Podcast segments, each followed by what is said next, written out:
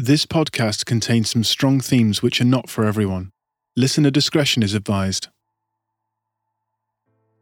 As the evening wore on, some of Martine's friends began to feel tired and at around 2am decided to go back to their flats. Martine wasn't ready to go home just yet and wanted to stay out and have more fun. CCTV shows Martine and Farouk leaving the club together at between 2 and 3 am, getting into a taxi to apparently go to another nightclub. At that point, they were no more than a mile from the basement where a horrific discovery would be made just two days later. This is Red Rum, a podcast focusing on the true victims of crime. Episode 33 Martine Vik Magnussen. Martine Vik Magnussen was born in the early hours of a cold winter's day on the 6th of February 1985 to Christine and Odd Petter Magnussen. This was after a high speed road trip to the local hospital. Kristen's contractions were so regular and close together that Odd Petter was worried that his wife would give birth on the journey to the hospital. So he broke the speed limit and drove through a roadblock that had been set up because of an accident on the motorway. He arrived at the hospital with minutes to spare. Martine was born three minutes after they arrived, the second child of the Magnussen family.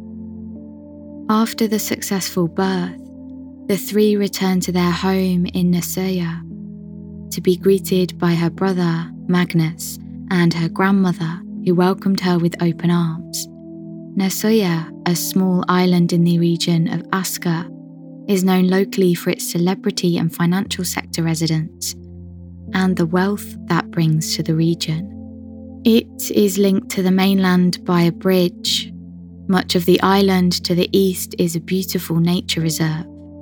Asker is part of the Greater Oslo region and is named after the old Asker farm.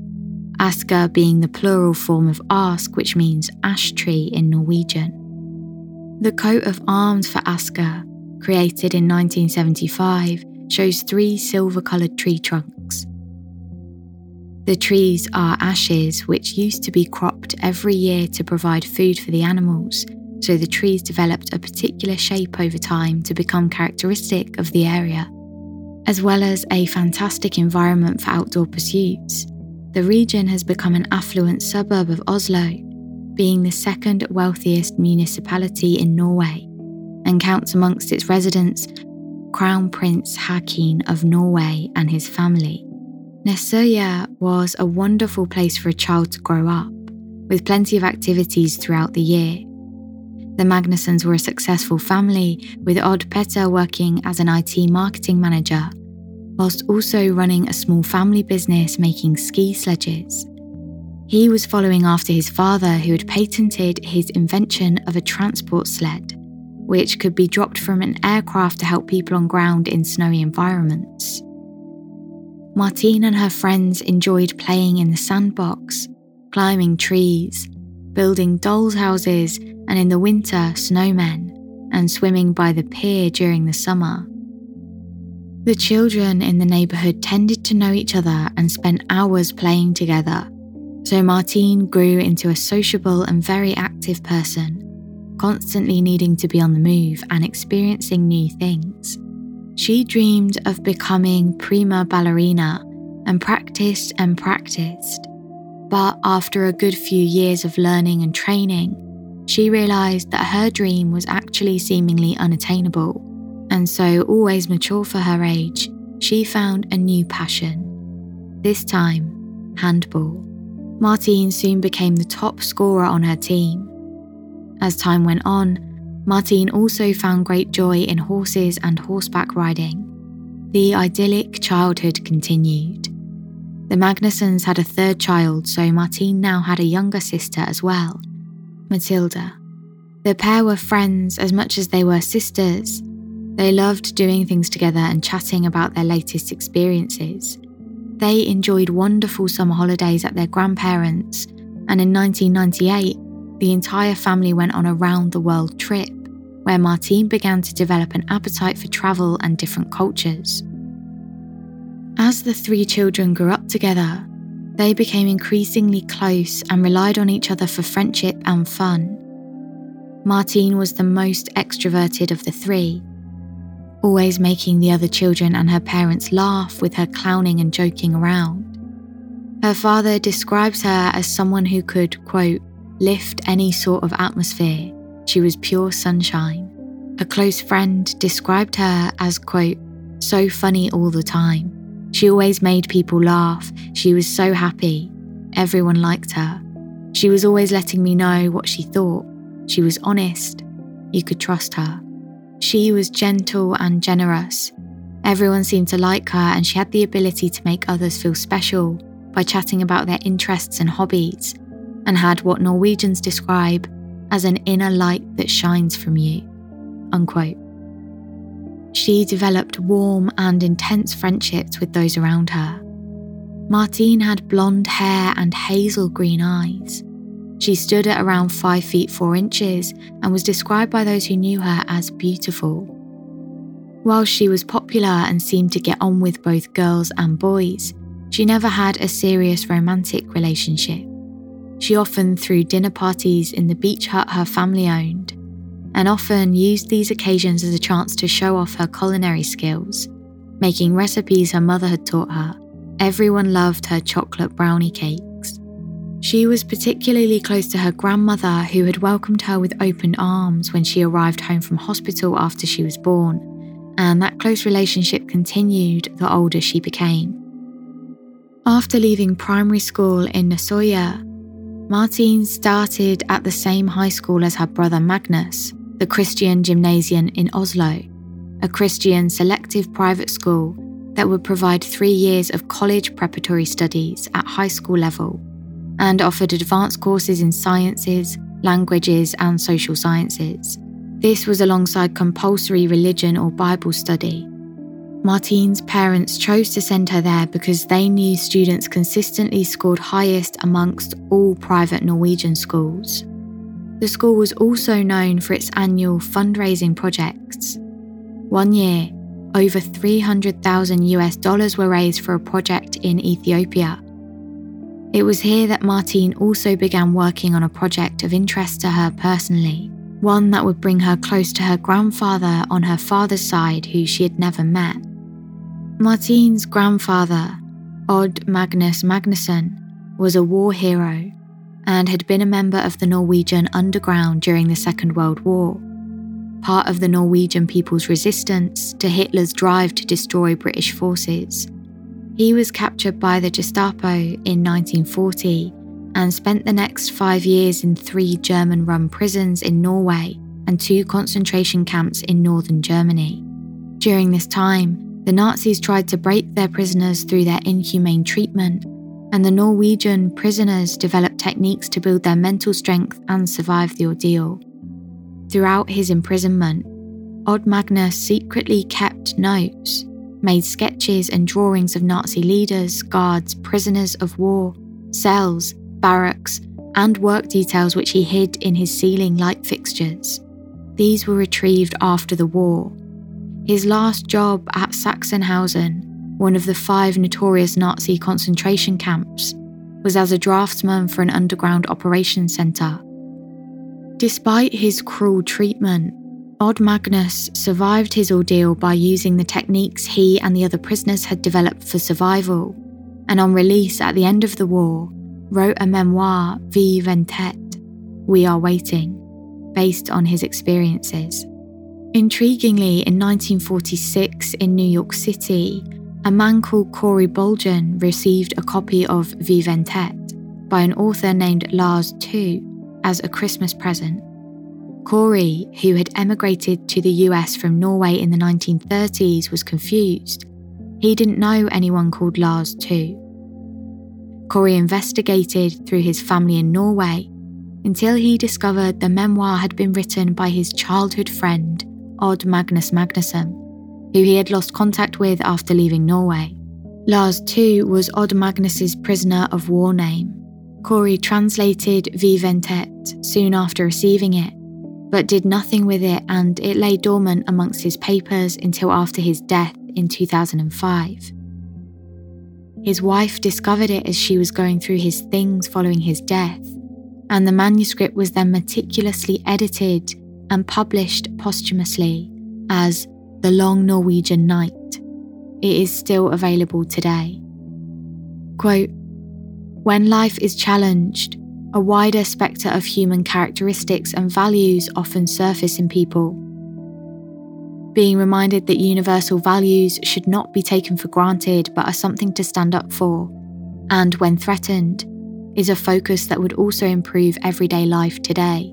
We who live 75 years later are inspired by his discipline, humour, ingenuity, and commitment to his friends in prison, his family, and his country. Unquote. As Martine discovered more about her grandfather, she involved herself in project work on his book and visited Sachsenhausen in Germany, where her grandfather had managed to survive as a prisoner of war. At the same time, she worked part time as a cleaner and then, in 2004, began working at a number of clothing outlets near her parents' home. She was working at a Spanish clothing store in Oslo, and she was good at it. A former customer said, quote, Having forgotten my wife's birthday a couple of years ago, I had to run into the woman's clothing shop of Ginny in Oslo to buy a last minute birthday gift. Downstairs, I was quickly taken care of by a bright and cheerful saleswoman. Fifteen minutes later, I left the store, enjoying that a rainy and hectic summer day had been transformed into pure sunshine. Unquote. As far as a full time career was concerned, Martine initially had an ambition to go to medical school but didn't achieve the grades she needed. She was determined to continue studying and working hard so that eventually she would be able to improve her grades and move on. She prepared for her new career by working in care and nursing homes locally, and in autumn 2006, Martine enrolled at the Warsaw Medical University in Poland. Martine packed up her belongings and went to live in Warsaw. She found that although she did love the city and the experience of living in a different country, after a few months, she came to the realization that medicine was not for her and decided to return home. After a while considering her options, Martine decided she needed a change, which included international travel to follow many of her friends and move to the UK for a period. She wanted to do a business degree and wanted to be in London because of its diverse population and her interest in meeting people from different backgrounds. London is well known for being a vibrant place for younger people to live the early part of their lives, and as well as a cultural and historic centre, it offers great nightlife.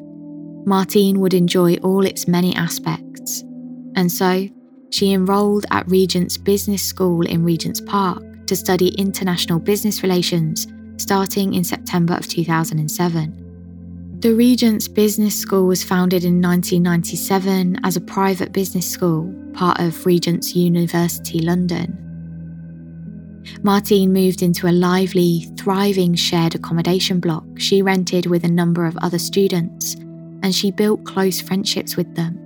They even had a rule designed to ensure the safety of the women who lived in the flat. If you are going to be out all night, just make sure you text to let us know that you're safe. Martine became popular with her fellow classmates, and they would often go out in the evenings, visiting nightclubs, theatres, and bars. She loved to have fun, but was also a hard working student and took her studies very seriously. In the same class as her at business school was a shy and friendly young man called Farouk Abdulhak. He was described by his fellow students as someone who seemed, quote, very nice who wouldn't hurt a fly. If he scratched your car by mistake, he was the sort of person who would leave his name. Martine seemed to get on well with Farouk. They became good friends, talking all the time on the social networking site MSN and through Blackberry messaging, both popular back in 2008. They also connected on Facebook and spent an increasing amount of time together.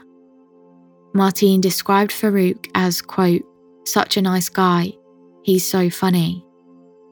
The other students on the course thought that Farouk had a crush on Martine, but importantly, her friends maintain Martine and Farouk were never romantically involved, at least as far as Martine was concerned. She was still that young woman who had never had a serious long term boyfriend and seemed to want to keep it that way unless the right person came along. Farouk was the son of a Yemen based billionaire business entrepreneur called Shaher Abdulhak. The Shaher Trading Company Limited, founded by Farouk's father, was a trading and industrial group regionally based in Yemen and carried out a wide range of activities and interests in a variety of countries in the Middle East and Africa. The group's chairman, Farouk's father, founded the company in 1963 to trade in soft commodities. By the mid 70s, the Shaher trading activities included petroleum, tourism, and property. Shaher was known as the King of Sugar in Yemen and held considerable political influence. However, he was known to be extremely shy of the media and would never give interviews or discuss his business publicly. It was not until December 2009 that a picture of him was published in the Norwegian newspaper VG. As a child, Farouk attended the Azal Hada primary school in Yemen before spending a considerable amount of time as a resident in the UK, learning and living at a number of different Later, he would also spend time in the US and eventually gained a US passport. Due to the wealth of his family, whilst at the Regent's Business School, he was able to rent a £600 a week flat in Great Portland Street, right in the centre of London, with excellent access to the city. He enjoyed the social life and all the partying that London provided. And although coming from a strict Islamic background, he drank, smoked, and described himself as agnostic, leading his father to caution him that he should stop the partying and start to get serious with his studies, because he needed to be prepared to take over the business. Meanwhile, he began studying alongside his party lifestyle and formed a solid friendship with Martine. Martine also enjoyed London's nightlife and was known as a quote party girl after she was papped attending the most fashionable international London nightclubs. In reality, however, although Martine did like to go out with her friends, she was not necessarily a quote party girl. She was careful with money and supported herself with part time jobs. She had no problem working hard and would juggle working in clothes shops and working hard on her studies. She was also known to be streetwise and was always careful about going out at night. She would always stick to the rule of texting her housemates to let them know if she was staying out for the night. On Thursday, the 13th of March 2008, it was the end of term at the Regent's Business School, so Martine and her fellow students wanted to celebrate. Martine had achieved top place in her studies with the highest marks for the exams that year she and a group of her friends from class decided to celebrate by going out that evening to an exclusive nightclub called Maddox in the heart of London's Mayfair. The Maddox Club describes itself as, quote, a private members club in the heart of Mayfair that has offered London a boutique sanctuary in which to party since 2007. Maddox Club has firmly built a loyal base of discerning late night partygoers who gravitate to the elusive and seen but not heard green room, accessible and pardoned by certain Maddox Club personalities. Unquote. The club was frequented by the rich and famous and is still today seen as one of London's most exclusive places to party, attracting everyone from Pharrell Williams to Keira Knightley. It was also an expensive place to go for a celebration, Farouk was amongst the group of friends who went out to celebrate with Martine. Pictures taken at the club during the evening show Martine having a great time, and then later on, one shows her leaning on Farouk with her arm around him, looking as though she might be a bit drunk. Farouk's facial expression is humorless, tight lipped, expressionless, and his eyes are looking straight at the camera whilst he's holding the neck of a beer bottle. As the evening wore on, some of Martine's friends began to feel tired and at about 2am decided to go back to their flats. Martine wasn't ready to go home just yet and wanted to stay out and have more fun. CCTV shows Martine and Farouk leaving the club together at between 2 and 3 am and getting into a taxi, apparently to go to another nightclub. At the time, they were no more than a mile from the basement where a horrific discovery would be made just two days later. Meanwhile, back at her flat, Martine's housemates were beginning to become worried about where she might have gotten to. Martine had not texted in to let them know she was okay. This would have been more difficult than usual because Martine had lost her mobile phone about a week before. Even so, she could have borrowed Farouk's if she was still with him. It was expected that she keep her friends updated. It wasn't long before that worry turned to panic, and Martine's friends decided to contact both Martine and Farouk on Facebook. If Martine was with Farouk, he could ask her to call in, or he could even tell them that she was all right. However, as they logged onto Facebook and clicked onto Farouk's profile, they noticed something strange.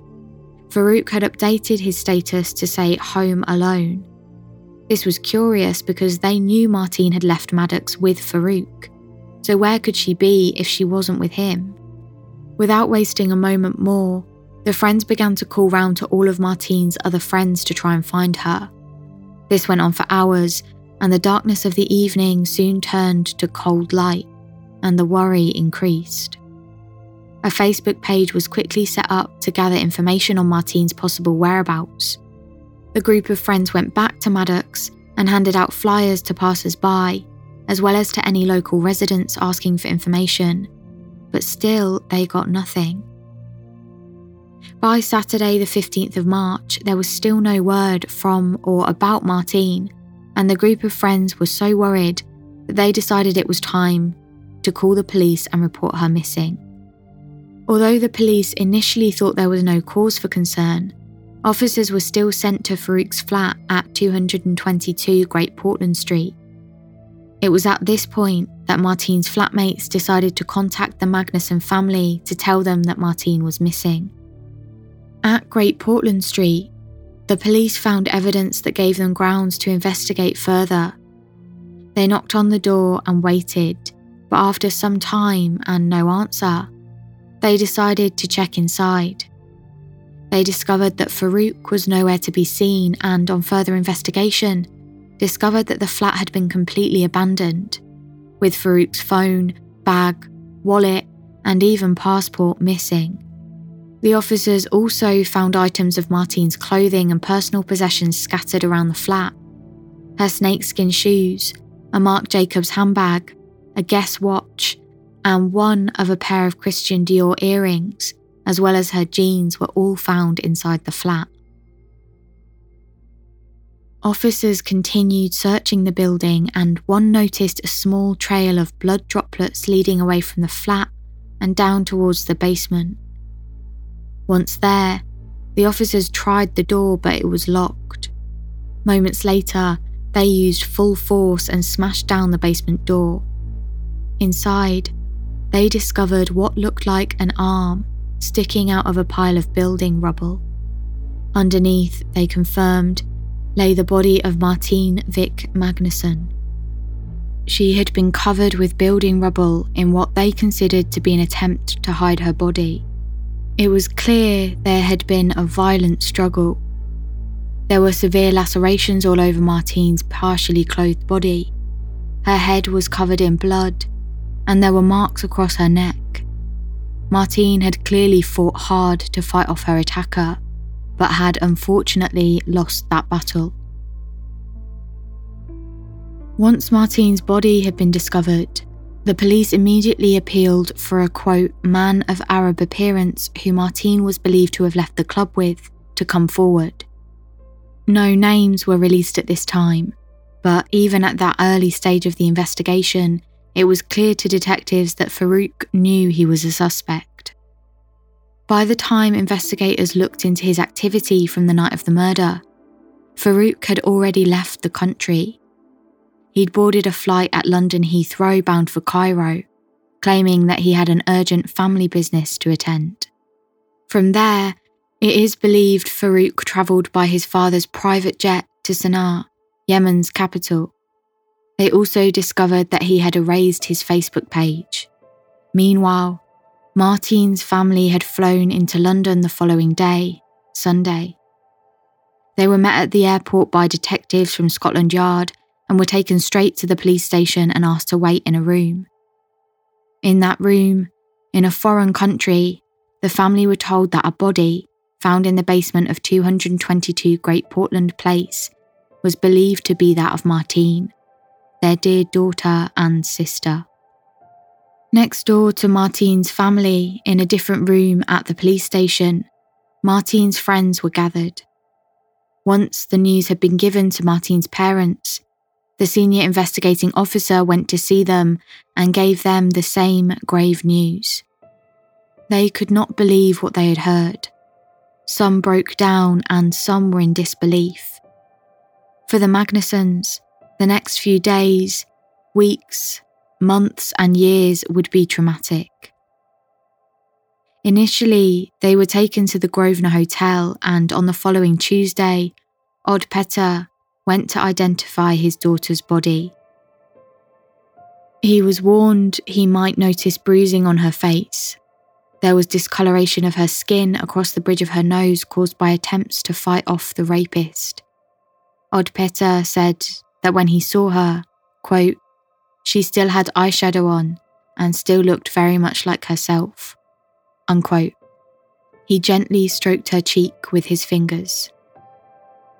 Farouk remained the main and only suspect. In the first few days of the inquiry, codenamed Operation De Bruce, it soon became apparent to Detective Chief Inspector Jessica Wadsworth of the Homicide and Serious Crime Command Unit that the evidence all pointed in one direction. Quote, Very quickly, we knew who we wanted to speak to. DCI Jessica Wadsworth spoke to Farouk's father over the telephone. Quote, he, at that time, claimed to have no knowledge of his son's whereabouts. He said he would contact his lawyers and they would get in touch, and that's the last communication we had with him. Unquote. Just over a week after the murder, on Sunday, the 23rd of March, it was reported that Farouk had appeared at the offices of his lawyer seeking legal assistance.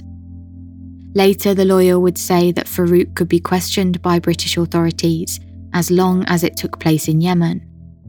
On the 30th of March, Farouk was publicly named as a suspect by the Metropolitan Police and listed as wanted on Scotland Yard's website. In Yemen, the local newspapers printed a statement issued by Farouk's uncle through a third party, in which it was said that they would not associate themselves with any member of the family connected with any wrongdoing.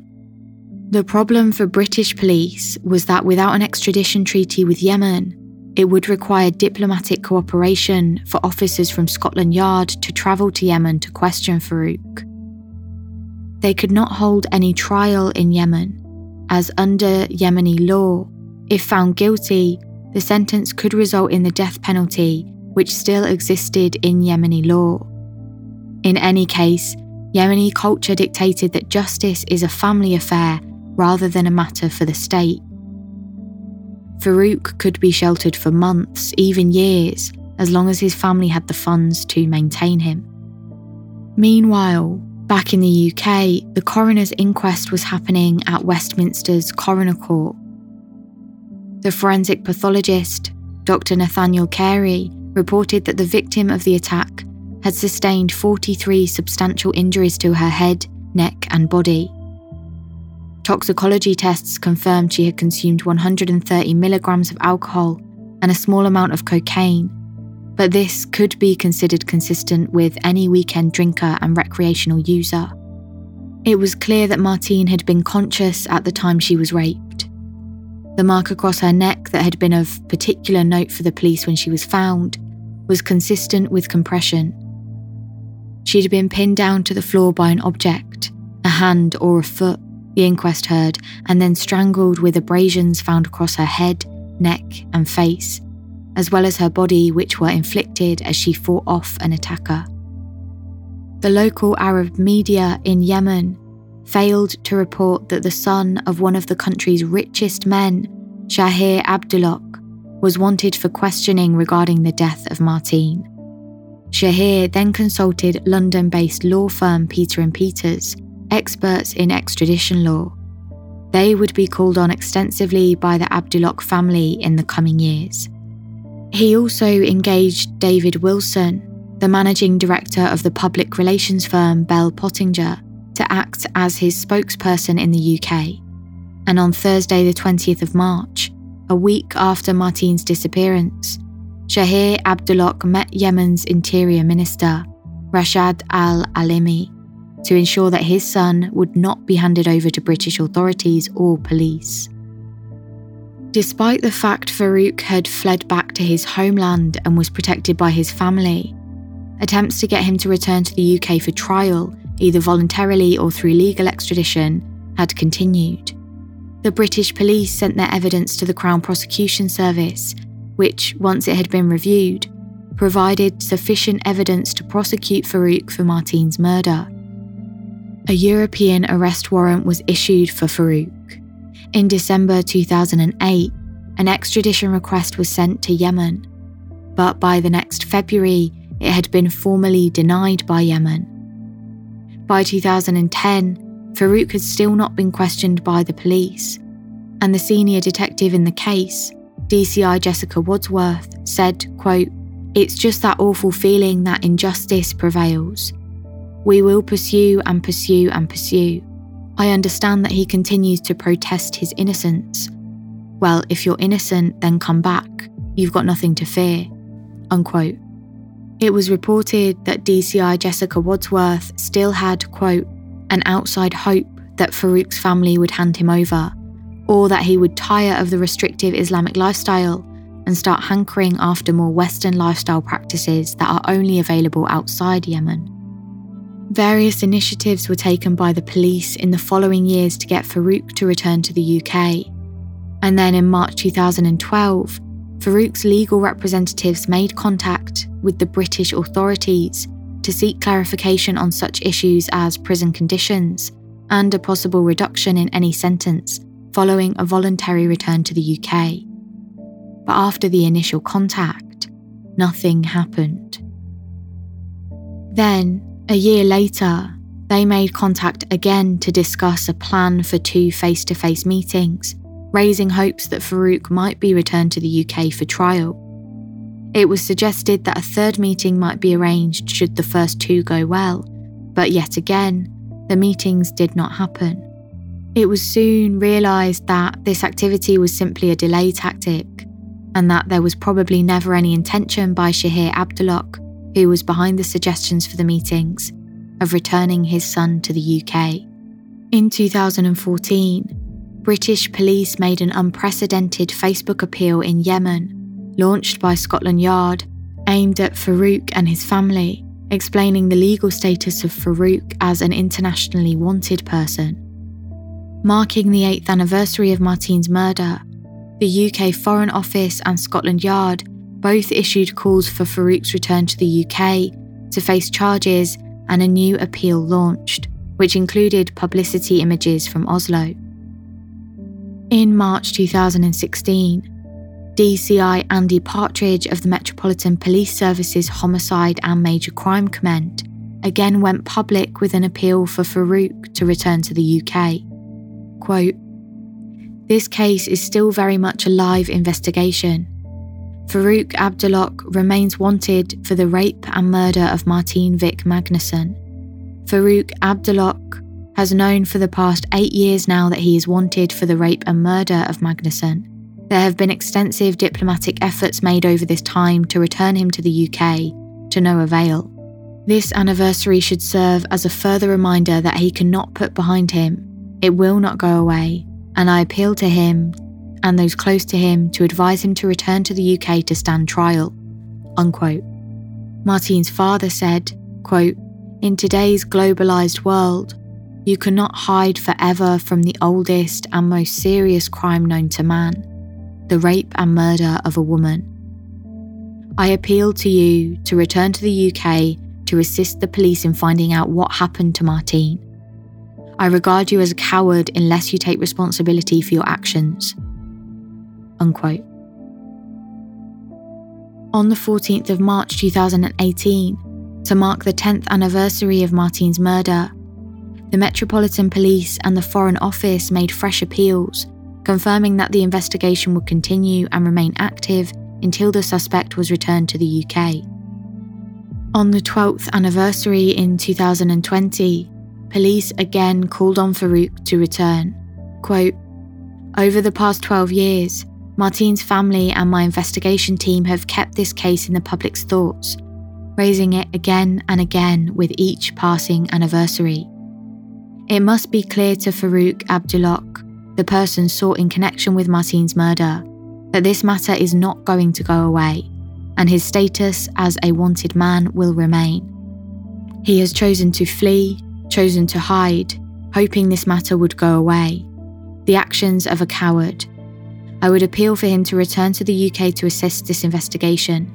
It must be clear to him now, 12 years later, that the studies he embarked on in the UK, the plans he was making for his future, can never be realised while this matter is unresolved. I appeal for anyone who has contact with Abdulhak to make him see sense and to advise him to return to the UK. He can never have a normal life whilst remaining wanted and in hiding. Unquote. In parallel with the efforts of the police, there had also been a public movement in Norway through both the Magnussen family and the Foundation for Justice for Martine, seeking to publicise the case and put pressure on politicians to act to challenge Yemen to extradite Farouk. Back in March 2009, Martine's father complained about the lack of help he had received in pursuing justice for Martine from the Norwegian Foreign Ministry. The case was debated in the Norwegian Parliament, and whilst the Foreign Minister claimed to have done everything possible in the case, the minister stated that the government would contact the family only if and when there were new developments. In July of that year, a complaint about lack of action was filed with the Norwegian Committee of Foreign Affairs by a supporter of the case, Mr. A. Tollesfan. In October, Martine's father wrote an article in Aftenposten outlining the need for Norwegian authorities to act decisively in the case.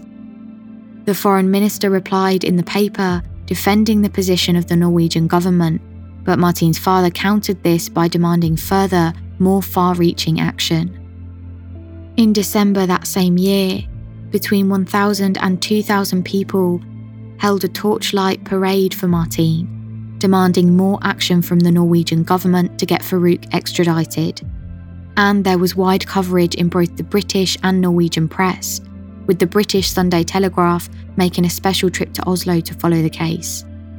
The then Foreign Minister, Gahr Støre, who had been criticised for not doing enough to get Farouk extradited, met Martine's friends, who delivered a 27,000 signature petition. The group demanded that the Norwegian authorities apply greater political pressure on the Yemenis to get a possible solution to the case. The US even became involved because Farouk held American citizenship. The Justice for Martine group planned to meet officials of the US Foreign Ministry and they agreed that the Martine case would be raised in any meetings with British, Yemeni, and American authorities. At the same time, the British police reiterated in public press briefings that the case is still ongoing and that they were hoping progress would be made with the extradition. The next year, in January, a Norwegian businessman filed a legal complaint in a Norwegian court against Shaher Abdulhak, claiming he assisted Farouk to escape to Yemen after the murder, and also claiming damages for the flatmates of Martine and the psychological effect on them because of her murder. For the first time, the Norwegian Foreign Minister Jonas Støre met Yemeni Energy Minister and Yemen's ambassador to the United Arab Emirates. During the meeting, the murder of Martine was discussed. In the same month, the minister confirmed in an article in Aftenposten that the American authorities were at this point now involved in the case, and the US Foreign Secretary addressed the matter during the meeting in London. During 2010, the case was constantly in the media, but almost two years on from the murder, there was still no progress. In June, Martine's family hosted a remembrance event at Regent's College. They unveiled a tree planted in her memory, and Martine's father paid tribute to the Metropolitan Police. He said that he found the whole process slow and frustrating, but that he had nothing but praise for Scotland Yard and the British authorities. He added that it was extremely critical to note that Norway had done so little to put pressure on Yemen, and at this stage, he also focused on campaigning to change the law that allows someone to simply walk away from a crime of rape and murder. In December of 2010, politicians from all sides of the Storting, the Norwegian Parliament, and the supreme arena for political debate and decision making wrote to large multinationals who did trade with the Shaher Trading Company, such as Coca Cola, Mercedes Benz, Philips, and Whirlpool, asking them to assess their links with Abdulhak companies. These letters were written in collaboration with Martine's father and asked all of the companies to inform Abdulhak about this case and asked that they consider whether it was in accordance with their ethical standard to have business relations with someone who prevents British police in an ongoing murder investigation. It was later discovered that Shaher was involved with arms trading, including selling 25,000 machine guns and 12 million rounds of ammunition to Islamic resistance movement Hamas. This resulted in a boycott against Shaher, led by Martine's father and Ellingvag. Mercedes Benz, Philips, and Whirlpool pulled out of business dealings with Shaher straight away. They understood. Coca Cola didn't at first, but eventually they pulled out too. There's actually a brilliant TED talk by Sturla Ellingvag on how he helped convince 53,000 people to boycott Shaher associated companies. I'll leave a link in the show notes. A year later, Martine's father presented a proposal to the Norwegian Ministry of Foreign Affairs on new international legislation to fill the international legal vacuum that the Martine case had highlighted. The resolution, Transnational Fugitive Offenders, built on Martine's case, was presented to the Organisation for Security and Cooperation in Europe and later signed by 58 countries. In October of 2014, the Martine Foundation made and launched a video, Is This Fair, in both Arabic and English, exploring the legal aspects of the case, sponsored by a Norwegian company. In June of 2015, a concert was held featuring well known Norwegian artists to celebrate Thomas Seberg's launch of a song called The Call in memory of Martine. In August 2017, Norwegian parliamentarians forwarded a formal letter to the suspect's parents appealing for justice in the Martine case. In March 2018, flowers were still being placed at Martine's memorial tree in Regent's University and at the entrance of the flat in Great Portland Street where Martine was found in 2008. At the 10th anniversary of Martine's murder, the chairman of the Martine Foundation for Justice suggested meeting Abdulhak at any place of his choosing. His proposal was made in English and in Norwegian and was published in Aftenposten, Norway's leading newspaper, but no response was ever received. He and Martine's father also met ministers, Scotland Yard, and the media for a 45 minute press conference about the continuing case. Scotland Yard made public for the first time CCTV footage showing Martine and Farouk leaving the Maddox nightclub prior to the murder together, with further footage showing Farouk leaving the UK the following morning. In May of the same year, another civil lawsuit for damages was filed in the UK against Farouk Abdulhak by all members of the Magnussen family. So far, these efforts have failed to bring Farouk to the UK for questioning. In fact, Farouk is free in Yemen and is now married. He is living out his life freely, unlike Martine. Odd Petter Magnussen summed up the situation in an interview he gave to the Guardian newspaper. Quote, This is not a question of lack of extradition treaties. It's a simple matter of right and wrong. This has nothing to do with moral obligation. People are dying every day throughout the world, but what makes this tragedy challenging to us is that this is not a natural catastrophe. This particular tragedy, in this case, comes from the worst motivation a human can have to kill a person, to put yourself as judge over their life, to take that life away because it suits you. This is beyond excuse. That is beyond comprehension. And he can just lie by the pool in Yemen and live happily ever after. What sort of a father would I be if I didn't do everything I could to prevent this happening to other children?